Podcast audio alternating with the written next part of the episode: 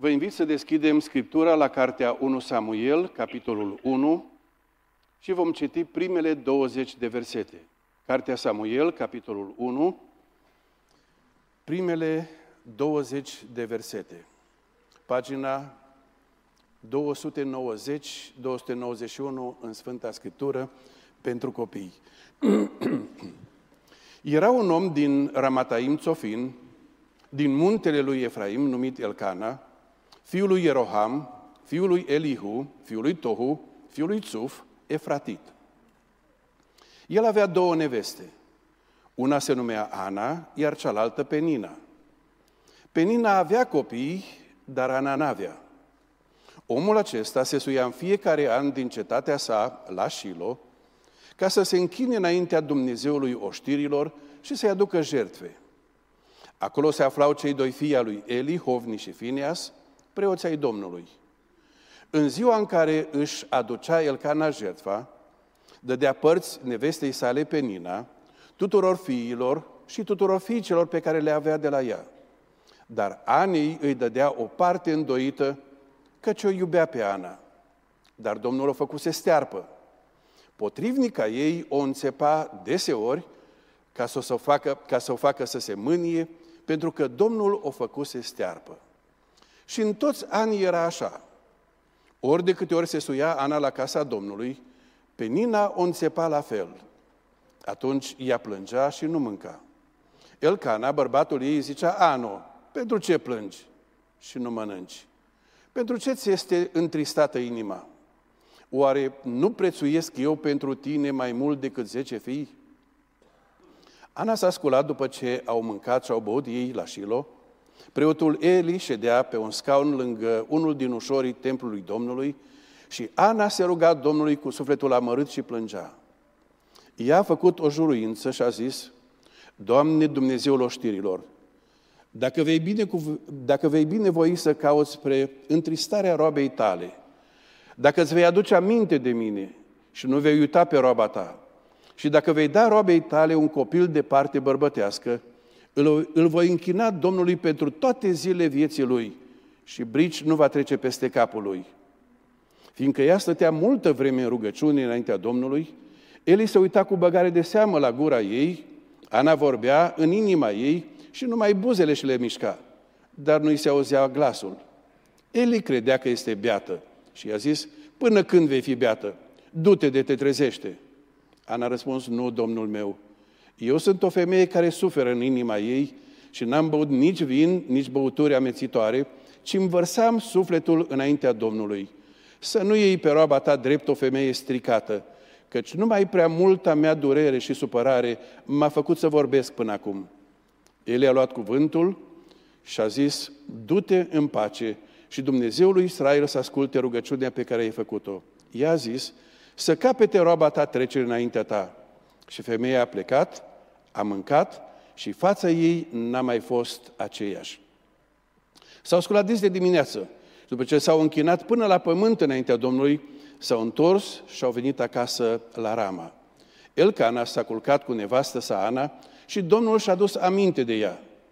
Când i s-au împlinit zilele, Ana a rămas însărcinată și a născut un fiu căruia i-a pus numele Samuel. Dumnezeu a ascultat, căci a zis ea, de la Domnul l-am cerut. Amin. În urmă cu câteva duminici am fost la evangelizare la Timișoara, unde bisericile baptiste au organizat un eveniment evanghelistic la sala sporturilor. Apoi am plecat în Germania la alte evangelizări și de acolo m-am întors cu un virus din Schengen. Și virusul acesta m-a ținut în repaus și în tratament. Și astăzi este prima zi când am ieșit din casă și mă rog ca Domnul să binecuvinteze cu sănătate toată adunarea. Dacă vedeți că mai am câte o răgușală, vă rog să aveți răbdare cu mine. Uh, n-am dat mâna cu nimeni, uh, decât așa frumos uh, ne-am atins puțin cu frații colegi. M-am uitat cu drag la Miriam. Dacă ați vedea-o, este absolut superb de frumoasă. Să o binecuvinteze Domnul, să binecuvinteze părinții, bunicii, rodeniile, să binecuvinteze Domnul toate familiile bisericii noastre. Amin. Să binecuvinteze Domnul uh, frații noștri din Etiopia și pe cei care sunt în casele lor aici sau în Etiopia. Binecuvântarea Domnului să vă însoțească. Vă primim cu drag la părtășia Bisericii Emanuel și vă primim cu drag pe toți. Suntem în perioada dinaintea sărbătorilor și doar peste câteva zile vom auzi urări de felul sărbători fericite, Crăciun fericit, un an nou fericit. Va fi vremea în care toată lumea va ura altora fericire. Dar oare ce le urăm? Ce-i fericirea? Când le urăm fericire, de fapt, ce le dorim? Filozofii zic, fericirea înseamnă să ai o viață bună și să-ți meargă bine. Asta e fericirea, o viață bună și să-ți meargă bine. Psihologii sunt un pic mai complicați decât filozofii și spun fericirea este o emoție pozitivă, de bucurie, de mulțumire, combinată cu sentimentul că viața are rost și merită trăită. Economiștii sunt cu picioarele pe pământ și spun fericire înseamnă să ai salar bun, să fii sănătos și să ai protecție socială. Adică la bătrânețe să ne ajungi a nimănui și să ne ajungi pe drumuri. Dacă toate astea le ai, ești fericit. Și oamenii își doresc fericire. Ciudat însă este faptul că alergăm după fericire, ne dorim fericire, facem urări de fericire și totuși cei mai mulți oameni sunt nefericiți. Oare de ce? Și oare ce avem de am greșit sau ce ar trebui să facem altfel? În dimineața aceasta ne vom uita în Sfânta Scriptură la o femeie nefericită. Ne vom uita să vedem cum a ajuns nefericită. Ce fel de viață trăiește o femeie nefericită? Ne vom uita la un moment de cotitură în viața ei când s-a schimbat radical totul și ajunge fericită. Este vorba despre Ana din cartea 1 Samuel. Ana este prezentată aici direct când a ajuns căsătorită. Biblia nu ne spune nimic despre părinții ei și despre copilăria ei. Nu ne spune dacă a avut frați și surori, nu ne spune dacă s-a înțeles bine cu părinții, nu ne spune nimic despre celelalte aspecte din tinerețea ei. Doar când a ajuns căsătorită. Acum, e normal ca orice fată să-și dorească să fie căsătorită. Și când se căsătoresc tinerii, noi le urăm căsnicie. Ce fel de căsnicie? Fericit, așa Cine ar ura cuiva, i-ar dori cuiva să fie căsătorit și să fie nefericit? Pentru că toată lumea pornește spre căsătorie cu această așteptare să fii fericit. Și Ana a pornit la căsătorie, s-a măritat cu un bărbat pe nume Elcana și a crezut că va fi fericită. Numai că la câteva vreme după căsătorie, apare o problemă care o nefericește. Nu poate avea copii. În vremea aceea, pentru o femeie căsătorită să nu poată avea copii era una dintre cele mai grele poveri sufletești.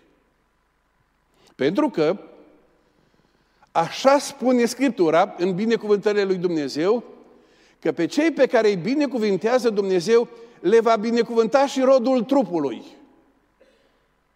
Și în vremea aceea, dacă o femeie căsătorită n-avea copii, era semnul că n-are parte de binecuvântarea lui Dumnezeu sau chiar mai grav. că a păcătuit cu ceva și Dumnezeu o pedepsește, e judecata lui Dumnezeu pentru care nu poate avea copii. Să ajungi în vremea aceea în care toată lumea se uită la tine și trage concluzia. N-ai parte de binecuvântarea lui Dumnezeu. Poate că ai făcut ceva. Poate ești vinovată. Poate Dumnezeu te pedepsește. E o povară extraordinar de grea, dar dincolo de povara aceea, este dorința unei femei căsătorite de a avea copii și nu-i poate avea. Ne aducem aminte de Rahela care îi spune lui Iacov, dăm copii sau mor. Adică viața fără copii nu are sens. Și în zilele noastre sunt asemenea situații. Femei căsătorite care își doresc din toată inima să aibă copii. Și dintr-un motiv sau altul nu au copii. Dar durerea lăuntrică, suferința este extraordinară. Dar ne întoarcem la vremea Anei de atunci, când să fii căsătorită fără copii înseamnă că ești nefericită. Soțul ei își dorește copii. Și constată că nu poate avea copii cu această soție. Așa că ia decizia să își mai ia o soție. Să intre în poligamie. Și se mai căsătorește cu una ca să poată avea copii. Imaginați-vă ce înseamnă asta la nefericirea Anii. Adică eu nu-l împlinesc, cu mine căsnicia lui este neîmplinită, a trebuit să ia pe altcineva și dintr-o dată sentimentul de nevrednicie, de apăsare, de viață care o strivește, este și mai mare. Elcana se căsătorește cu a doua soție, cu Penina, și lucrurile pentru Ana sunt și mai apăsătoare. Pentru că Penina poate avea copii. Și are mulți copii. Are băieți și are fete. Și fiecare copil care se naște din relația lui Elcana cu Penina este o altă apăsare pentru Ana. Grea viață. Și ca și când toate astea n-ar fi de ajuns, Penina găsește modalitatea de a o umili cu fiecare ocazie. Adică să îi aduc aminte că ea nu are parte de binecuvântările lui Dumnezeu, că ea este fără niciun fel de rost în viață, n-are nimic. Că spre deosebire, ea are băieți, are fete, are viitor, are viață. Și de fiecare dată pe Nina găsește motivul, găsește metoda, zice Biblia, să o înțape. Adică să o umilească, să o rănească. Cum interesant este că Ana înseamnă grațioasă și Penina înseamnă veninoasă.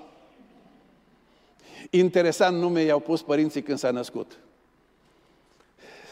Cum te-ai simțit să te cheme veninoasa? Dar asta e viața ei, acesta e caracterul ei, acesta e numele. Și veninoasă cum este, mai face ceva. Pândește momentul care ar trebui să fie cel mai frumos, când se duc la casa Domnului. Cortul este la Shilo, Elcana este religios, deși calcă legea lui Dumnezeu și intră în poligamie și face ce nu trebuie, dar e religios. Mulți oameni religioși calcă legea lui Dumnezeu, dar sunt nelipsiți de la biserici, de la ritualuri. Așa e Elcana. E religios, se duce cu familia, aduc jerfe la templu. Și pentru o familie ar trebui să fie cel mai frumos timp și cele mai frumoase experiențe. Ne-am dus să ne închinăm Domnului. Și când Elcana aduce jertfa, în rânduiala de atunci, preotul ia partea lui, altă parte se arde pe altar și altă parte este dată familiei care aduce jertfa ca să mănânce ei din jertfa aceea. Elcana ia jertfa și împarte. Am o întrebare, vă rog să nu ridicați mâna. Câți ați crescut în casă cu mai mulți frați și mama a împărțit mâncarea pe farfurie la fiecare? Te-ai uitat să vezi ce au ceilalți în farfurie. Ți s-a părut vreodată că la celălalt a pus mai mult? Cei care am crescut la țară, vă aduceți aminte cum te uitai la cine se pune copanul și la cine se pun ghearele de la, de la pui? Vă aduceți aminte? Ei, imaginați-vă că în momentul în care Elcana împarte, că el e responsabil să împartă porțiile, dă porție pe Ninei, tuturor copiilor pe care îi are de la ea și apoi se duce să-i dea Anei porția ei și cum este farfuria Anei. De două ori mai plină decât a celorlalți. Adică, Ana, te iubesc și îți dau de mâncare și îți dau mult și bun. Credeți că a putut mânca? Pentru că de îndată ce primea farfuria, Penina se uita la ea, se uita la copiii pe care îi are și îi făcea semnele acelea lui Ana, dar mănâncă, că doar atâta mai poți face în viață. De altceva nu ești bună, decât să mănânci. Că n-ai copii și n-ai viitor și n-ai binecuvântarea lui Dumnezeu. În momentul acela Ana izbucnea în plâns, nu mânca și toată sărbătoarea era apăsată de nefericire. Știți că pentru cei mai mulți oameni sărbătorile sunt aducătoare de nefericire? Toate sondajele ne spun că în vremea sărbătorilor avem numărul cel mai mare de oameni nefericiți. Așa e Ana. Acum, are o problemă biologică. Nu poate avea copii. Are o problemă de familie. Soțul a intrat în poligamie. Are o problemă de relație cu Penina, care o umilește mereu. Și are un soț care numai nu înțelege despre ce e vorba.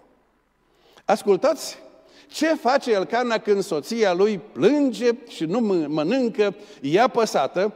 Elcana, bărbatul, i-a zis, a, nu, pentru ce plângi? Dar nu trebuia să știe de ce plânge soția lui. A, nu, de ce plânge? Adică, pentru el, plânsul tău n-are niciun rost. N-ai niciun motiv. Adică să plângi lângă soțul tău și soțul tău să se uite la tine și să spună, eu nu te înțeleg. Te-ai luat o raznă. A, nu, de ce plângi? De ce nu mănânci? Că uite ce porție bună ți-am dat. Acum aici o mică precizare. La supărare ne comportăm diferit. La stres, la supărare, unii mănâncă și nu se pot opri. Sunt oameni care la stres, la supărare, mănâncă și mănâncă și pun pe ei kilograme în plus și sunt mai supărați și mâncă mai mult și intră într-un fel de tipar din acesta periculos și extrem de dăunător. Alții sunt pe partea cealaltă. La supărare, la stres nu pot mânca. Nu pot mânca. Nu le primește organismul. Orice ai dat și oricât de ai dat, la supărare nu pot mânca. De care parte ești? Să vă spun de care parte sunt eu? Ați fi curioși. Întrebați-o pe Delia. La supărare nu pot mânca. Organismul nu-mi primește. Ana nu poate mânca la supărare. Și el care zice, Ana, dar de ce nu mănânci? Nu înțelege deloc. După care îi spune, Anu, pentru ce ți-e întristată inima? De ce e supărată? Adică el nu vede ce se întâmplă, nu vede insultele, nu vede suferința ei. De ce e supărată? Așa e ce soț înțelegător. În ghilimele. După care vine cu mângâierea. Anu, Nu sunt eu mai important pentru tine decât 10 feciori.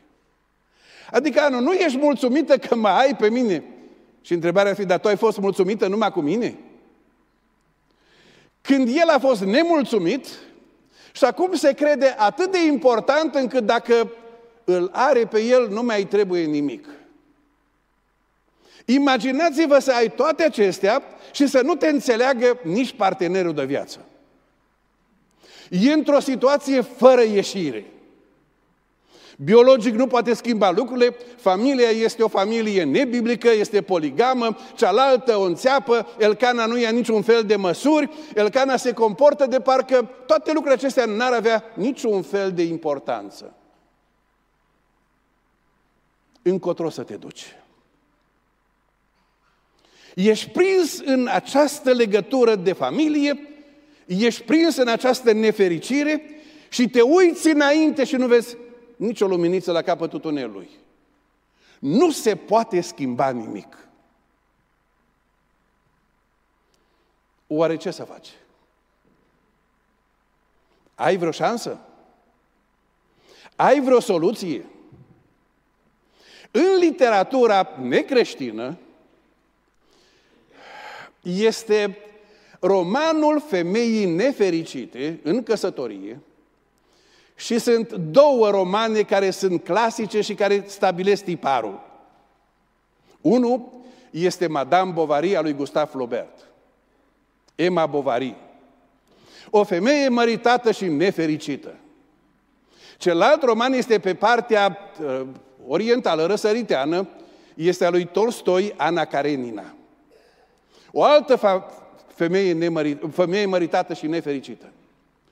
Și, și Flaubert și Tolstoi analizează viața unei femei căsătorite și nefericite.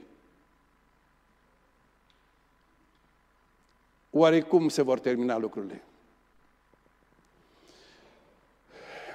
Înainte de a merge mai departe, întrebare.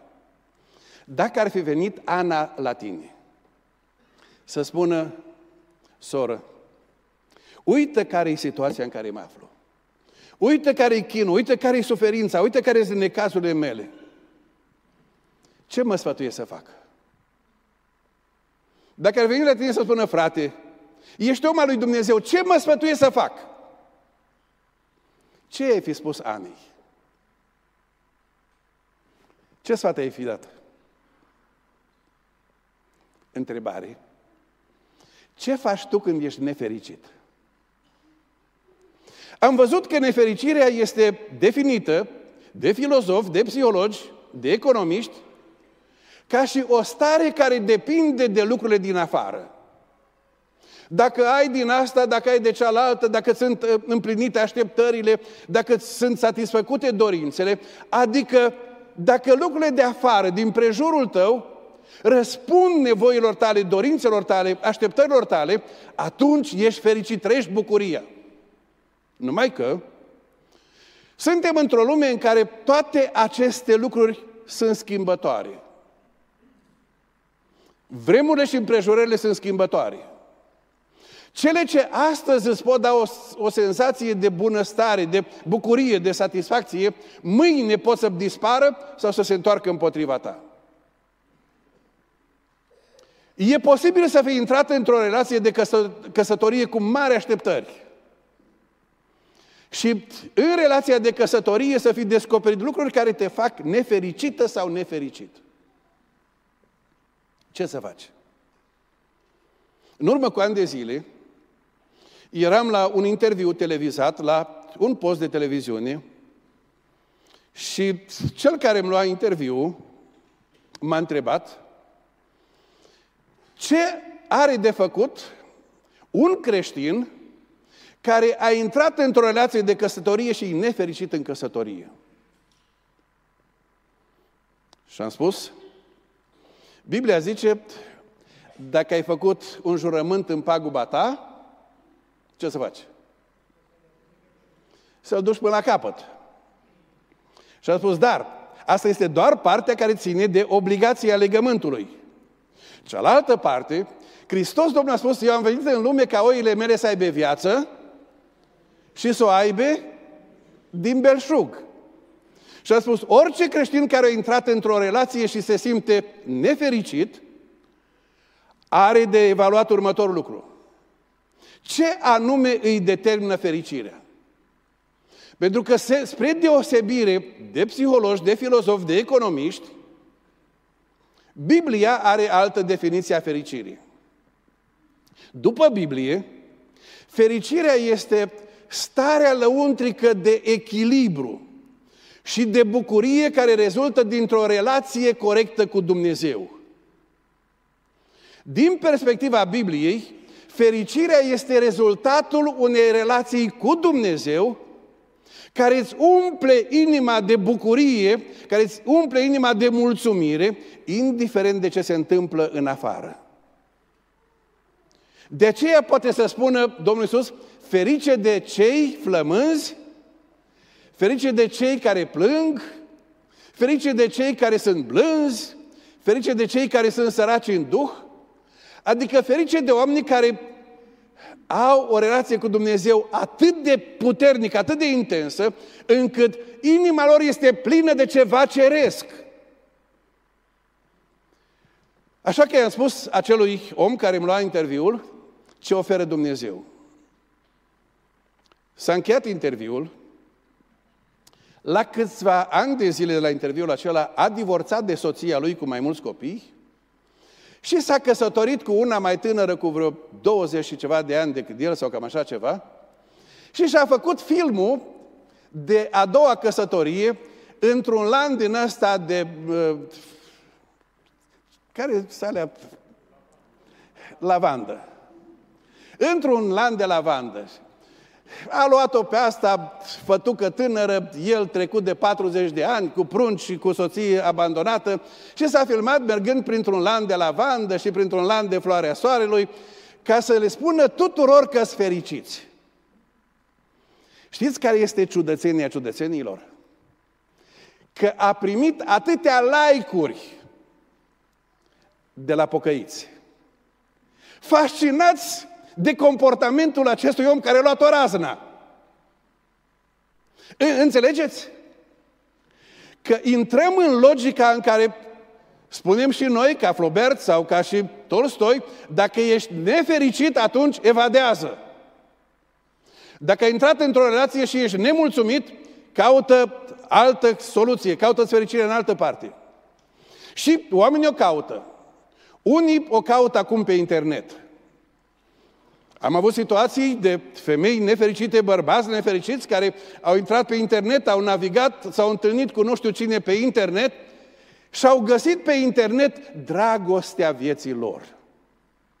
Acum, dragii mei, bărbatul acela sau femeia aceea pe care îi întâlnești pe internet, băiatul acela sau fata aceea pe care îi întâlnești pe internet, nu sunt în realitate cum sunt pe internet. Pe internet apar ca îngeri, în realitate sunt demoni. Și vei descoperi lucrul acesta când ajungi să îi cunoști.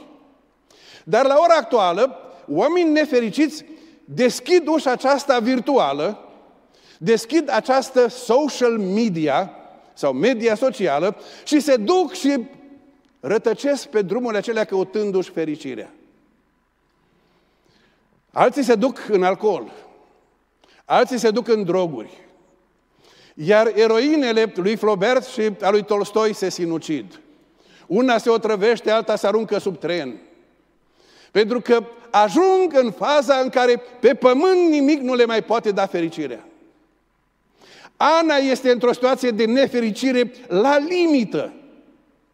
Oare ce va face? Ana s-a sculat. Din momentul în care era atât de umilită și atât de apăsată, cu sufletul amărât, cu viața împovărată, s-a sculat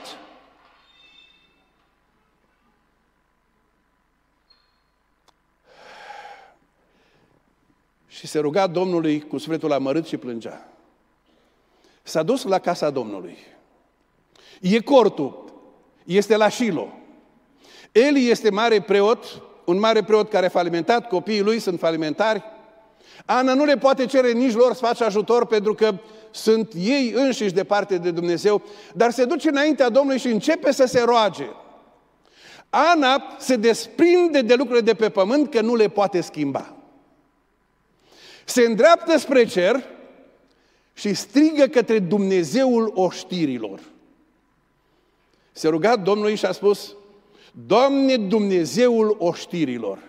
Pentru prima dată în Vechiul Testament apare această, acest nume al lui Dumnezeu, Dumnezeul oștirilor. Asta înseamnă Dumnezeul tuturor puterilor cosmosului, universului. Dumnezeul care ții sub controlul tău toate puterile universului. Doamne Dumnezeul oștirilor, dacă vei binevoi să cauți spre întristarea roabei tale. Vine înainte, înaintea celui care este mai presus de tot și de toate și vine din poziția cea mai de jos, roaba ta. Vine înaintea lui Dumnezeu nu cu pretenția de a-i se face dreptate, nu cu pretenția ei la fericire, ce spune, Doamne, dacă vei bine cu voi să privești spre starea întristată a robei tale. Este, Doamne, harul Tău, este mila Ta pe care o implor. Doamne, dacă îți vei aduce aminte de mine, asta este dorința mea. Care e dorința Anei? Ce își dorește? Vă rog să fiți atenți. Doamne, cer de la tine să-mi dai un dar și dacă mi-l dai, ți-l dau înapoi. Doamne, dă-mi un copil, dar nu-l cere ca să-i fac în ciudă lui Penina, nu-i cere ca să pot să mă duc să zic, na, ai văzut? Nu cere ceva în răzbunare, nu cere ceva pentru mândria ei, spune, Doamne, dăm ceva ca să am ce să-ți dau înapoi. Dă-mi un copil ca să ți-l pot da înapoi. Doamne, dacă mi-l dai, îl voi crește și ți-l voi da ție pentru slava numelui Tău. Doamne, dacă Tu te uiți înspre mine, eu am descoperit elementul fundamental. Că tot ceea ce sunt și tot ceea ce am, nu sunt scop în sine, ci toate sunt pentru slava numelui Tău. Doamne, te rog, dăm ceva ce să am să-ți dau înapoi. Și faci acest jurământ. Dacă îmi vei da un băiat de parte bărbătească, ți-l voi da ție pentru că aș vrea să crească și să fie în slujba ta. Cu momentul în care Ana cere acest lucru de la Dumnezeu, Preoții de la templu sunt în starea cea mai de jos a corupției. Națiunea este în starea cea mai de jos morală. Totul este așezat într-o, într-o imoralitate cumplită. Suntem pe vremea judecătorilor. Când nu era împărat în Israel și când fiecare făcea ce voia el. Anarhie totală. Socială, morală, religioasă. Ana spune, în această anarhie, în această decădere, Doamne, eu cred într-un nou început. Se roagă Rugăciunea este atât de intensă. Este apăsat sufletul și este încărcat și ea spune, învărsam sufletul înaintea Domnului. Adică era atât de plin sufletul de apăsare, de, de, de lucrurile care m-au mâhnit, era atât de plin de durere, încât n-am mai putut altceva decât să îmi golesc sufletul înaintea Domnului. Și în timp ce se roagă, cel care trebuia să fie preotul care o încurajează, se uită la ea și vede că se roagă și își mișcă buzele, dar nu se aude nimic și trage o concluzie. Care e concluzia? Femeia asta e alcoolică. E alcoolică. Și a venit și alcoolica asta la, la, la templu. Așa că revoltată îi spune, până când o să fii beată? Du-te de aici și trezește-te! Așa e că adaugă la durerea ei ai fost vreodată la biserică și în loc să te duci acasă încurajat, te-ai dus acasă lovit? Ne rugăm ca Dumnezeu să mângâie inima fiecăruia. Uneori e posibil să se întâmple și așa ceva. Ana este cumplit de lovită, numai că Ana spune, nu spune, dacă așa mi-a zis, în viac nu mai calc la templu. Dacă așa s-a purtat cu mine, nu mai vreau să aud de ei și mă mut la altă tarabă. Ana îi răspunde frumos și spune, Domnul meu, nu sunt beată, nu sunt femeie imorală.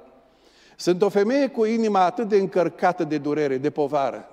Sunt atât de mâhnită încât singura mea șansă este să strig către Dumnezeu. Și înaintea Lui am stat și prea multa mea apăsare m-a făcut să stau atât de mult în rugăciune.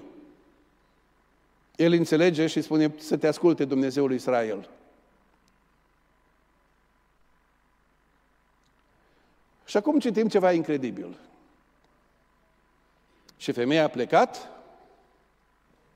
a mâncat și fața ei, fața ei s-a schimbat. Adică în ce fel s-a schimbat? S-a dus mai tristă sau ce ziceți? Deci când s-a schimbat fața, fața este ecranul sufletului. Nu știu cum sunteți dumneavoastră, dar la mine se vede când e supărat. așa -i? La mine se vede când e supărat. Dar se vede și când e bucuros. Ana s-a dus și era atât de apăsată și atât de întristată. Termină rugăciunea și se luminează fața. Dar s-a schimbat ceva? S-a schimbat ceva în familia ei? S-a schimbat ceva în familia ei? Nu. A devenit dintr-o dată soțul ei mai înțelegător. A devenit pe Nina dintr-o dată mai bună. S-au schimbat lucrurile în trupul ei în mod vizibil, perceptibil pentru ea? Nu. Numai că Ana descoperă că relația cu Dumnezeu aduce în inima omului atâta echilibru, atâta pace, atâta bucurie, atâta încredere, că atunci când deschizi inima spre Dumnezeu, se umple inima de cele cerești. Până atunci s-a umplut cu cele de pe pământ. Se umple inima cu cele cerești. Și umplută de lucrurile cerești. Vom vedea mai târziu în capitolul 2 când Ana, plină de bucurie a mântuirii, spune, mi se bucură inima în Domnul, puterea mea a fost înălțată de Domnul, mi s-a deschis larg gura împotriva vrăjmașilor mei, căci mă bucur de ajutorul tău, nimeni nu este sfânt ca Domnul, nu este alt Dumnezeu în afară de tine. Și Ana este plină de toată plinătatea lui Dumnezeu. De ce? Pentru că în mijlocul necazurilor ei s-a îndreptat spre cer. Și fericirea din perspectiva Bibliei este starea aceea de echilibru, de bucurie, de plinătate, când inima este într-o relație bună cu Dumnezeu. Se duce, fața este altfel. Ajunge acasă și Domnul și-a adus aminte de ea. Și Domnul a făcut să zămislească. Și Domnul i-a dat un copil. Și dat un băiat de parte bărbătească și Ana i-a pus nume. Ce nume i-a pus? Samuel, adică Dumnezeu a ascultat. Dacă sunteți cu numele Samuel, să știți că asta înseamnă Dumnezeu a ascultat. I-a pus numele Dumnezeu a ascultat. Imaginați-vă ce a însemnat pentru ea în fiecare zi să se roage pentru Dumnezeu l-a ascultat. Dumnezeu a ascultat. Și are copilul acesta și îl crește și îl înțarcă. Și când este înțărcat, îl ia împreună cu daruri pentru casa Domnului și se duce exact la Shilo. Probabil să fie avut copilul trei ani, trei ani și ceva, înțărcarea era mai târzie în vremea aceea ca și în vremea de acum. La trei ani, trei ani și ceva, s-a dus cu copilul și știți ce a făcut? Doamne, l-am cerut pentru slava Ta. Am făcut un jurământ. Doamne, acesta e copilul pe care mi l-ai dat, eu mi-am împlinit datoria și l-am înțărcat și acum ți-l dau ție. Și l-a lăsat la templu. Așa că ne înfioară. Și s-a dus acasă. Spuneți-mi, ce credeți că a făcut Ana restul zilelor până când s-a dus la următoarea sărbătoare la templu. Ce credeți că a făcut? Ce ziceți? Credeți că s-a uitat la televizor la telenovele? Credeți că a stat să-și facă poze și să-și pună like-uri și dislike-uri? Biblia noastră zice, unde este comoara voastră, acolo este și inima voastră. Unde i-a rămas inima? La casa lui Dumnezeu. Unde și-a lăsat comoara? La casa lui Dumnezeu. Vedeți? Una dintre problemele noastre este că cerem lui Dumnezeu să ne dea prunci pentru ambițiile noastre, pentru planurile noastre, pentru visurile noastre, pentru ambițiile noastre de oferă sau de altul. Ana a spus, Doamne, eu cer să-mi dai ceva pentru slava ta și dacă mi-l dai, ți-l dau înapoi. Știți ce se întâmplă? În unul dintre cele mai întunecate momente ale istoriei poporului Israel, se aprinde o lumină. Tot Israelul de la Dan până la Berșeba a știut că Dumnezeu a ridicat un profet în Israel. Samuel este profet. La vârstă tânără Dumnezeu îi vorbește. Și pentru că îi vorbește Dumnezeu, El vorbește celorlalți. Și Dumnezeu îl ia pe tânărul acesta, pe copilul acesta, îl crește. Și este cel care unge primul împărat al lui Israel. Și îl unge pe al doilea. Știți care este al doilea împărat pe care îl unge? Este David. Și se deschide ușa spre Mântuitorul. Pentru că Domnul Iisus Hristos este numit și fiul lui David.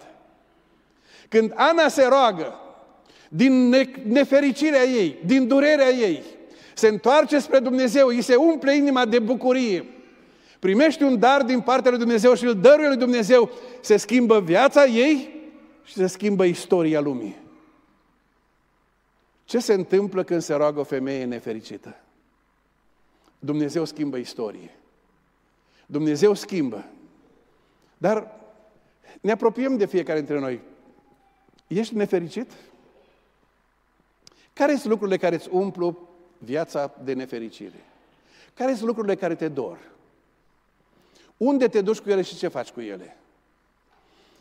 Apostolul Pavel spune, aruncați asupra lui toate îngrijorările voastre.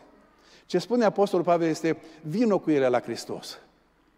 Pentru că Fiul lui Dumnezeu a venit în lumea noastră și nu mai este un Dumnezeu departe, este un Dumnezeu care a venit să fie cu noi și numele Lui este Emanuel, Dumnezeu este cu noi. Și când ne adunăm la oaltă sau acasă când deschidem cuvântul și ne plecăm înaintea Domnului în rugăciune, atunci când stăm înaintea Lui, îi aducem înaintea Lui toate frământările, durerile noastre. Pentru că în tot universul acesta, doar unul singur a strigat, atunci și peste veacuri. Veniți la mine toți cei trudiți și împovărați. Frați și surori, toți ceilalți vrem să scăpăm de oameni trudiți și împovărați. Nimeni nu vrea să se înconjoare cu oameni împovărați. Nimeni nu vrea să aibă în jurul lui oameni care sunt trudiți, căzuți. Toți am vrea să ne înconjurăm cu oameni care sunt bine, fericiți, care nu cer nimic ce numai îți oferă. Toți am vrea să fugim de cei cu necazuri. De ce? Pentru că suntem neputincioși în fața lor. Dar cel care a venit din cer, Fiul lui Dumnezeu care e Dumnezeul dragostei, el harului, e Dumnezeul bucuriilor și a fericirii, e Dumnezeul tuturor binecuvântărilor glorioase ale cerului. Spus, veniți la mine. Ai vrea să vii la El. Dar să zici, și dacă vin, ce se întâmplă? Oare ce se întâmplă? Dacă vii la El, oare nu o să fie mai rău? Dacă vii la El, oare nu-ți pecetuiești soarta pe un drum fără ieșire? Cuvântul lui Dumnezeu spune,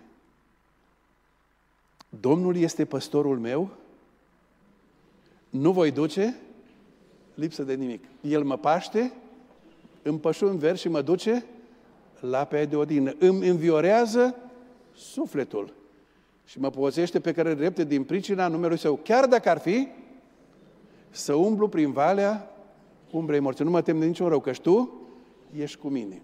Toiagul și noiaua ta mă mângâie. Tu mi întinzi masa în fața potrivnicilor mei și îmi ungi capul cu un de lemn. Da? Fericirea și îndurare mă vor însoți când? În toate zilele și voi locui unde? În casa Domnului. Până când? Până la sfârșitul zilor mele. Observați? Ce înseamnă Domnul este păstorul meu? Ai vrea să vii la El. Una dintre cele mai frumoase experiențe a fericirii care este din plinătatea relației cu Dumnezeu. Mi-a rămas peste decenii în minte. În 1981-82, împreună cu un grup de frați din Biserica Emanuel, am construit o tabără pe dealurile subcarpatice de la Tărcăița. Fratele Nelu Popovice aici și aduce aminte, mai sunt și alți frați care își aduc aminte. Era vremea comunistă și nu aveam voie să avem tabere pentru copii, erau restricții de tot felul. Și am hotărât, cu ajutorul Domnului, să facem o tabără sus acolo, în pădure, pe deal, departe. Am dus materialele noaptea și le-am urcat cu frați pe spate noaptea ca să nu ne prindă comuniștii. Și cu ajutorul unor oameni extraordinar de dedicați și de, de, de, de, de gata de jertfă, s-a construit o tabără, am captat un izvor și am avut și apă, și ne-am dus cu prima grupă de copii a bisericii în tabără. Nu vă spun ce a însemnat bucuria când am ajuns acolo. Dar n-au trecut decât câteva zile până când ne-au identificat autoritățile comuniste și au trimis un pluton de milițieni ca să vină și să ne aresteze. Când a venit plutonul de milițieni și au ieșit de la liziera pădurii înspre Poienița, unde era tabăra, copiii noștri erau la vremea servitului mesei, se vreau masa. Fiecare avea farfurioara lui, a ei, cu mâncărica gătită acolo. Sora Bodor, fratele Bodor erau acolo, sora Bodor era învățătoare la copii. Când copiii au văzut că vin milițienii, s-a întâmplat ceva incredibil. S-au ridicat în picioare ca unul singur.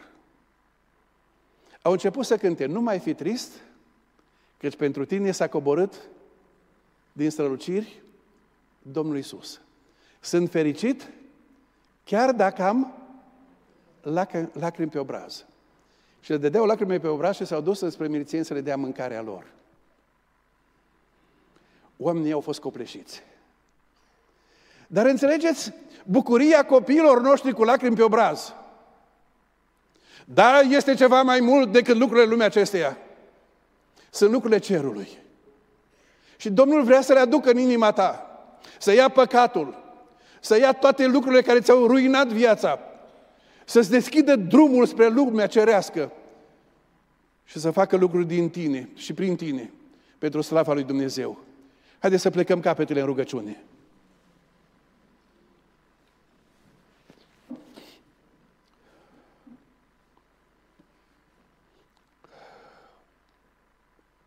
Uită-te adânc în inima ta. Ești nefericit?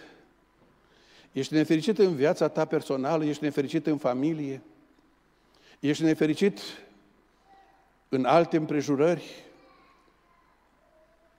Ți s-a umplut inima de amărăciune și de apăsare și de nemulțumire și de deznădejde. Ești nefericit.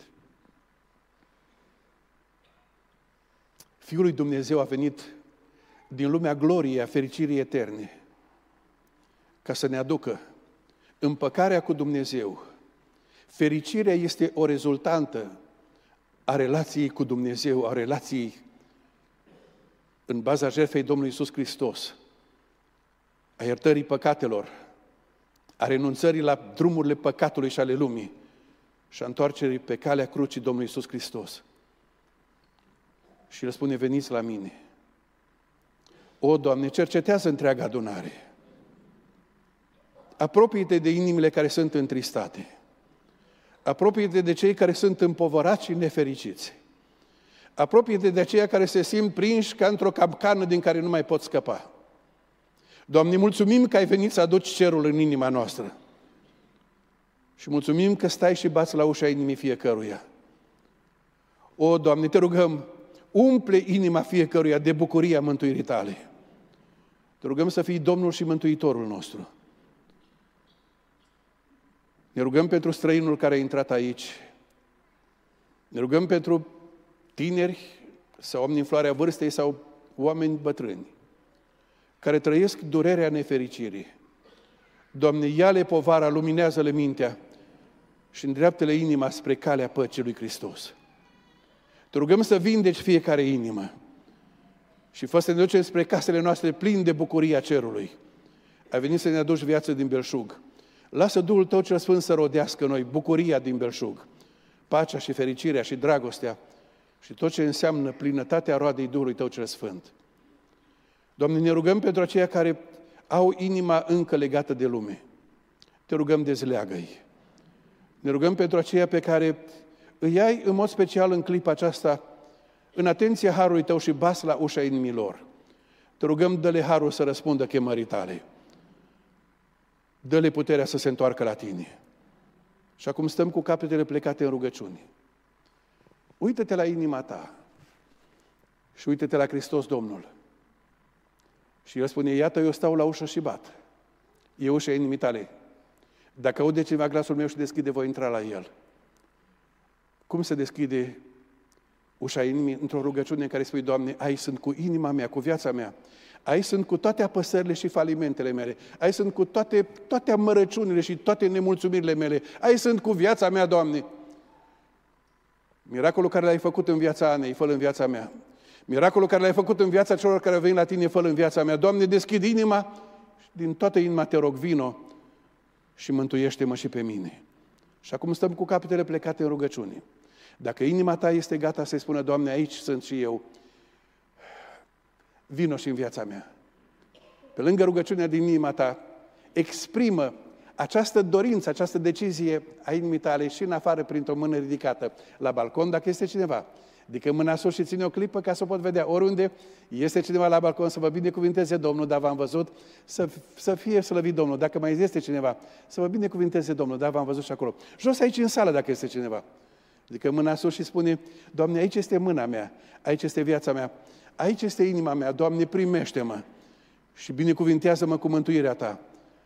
Poate că te uiți pe internet, ne urmărești online, acolo unde spune, Doamne, aici este viața mea, mă deschid înaintea Ta.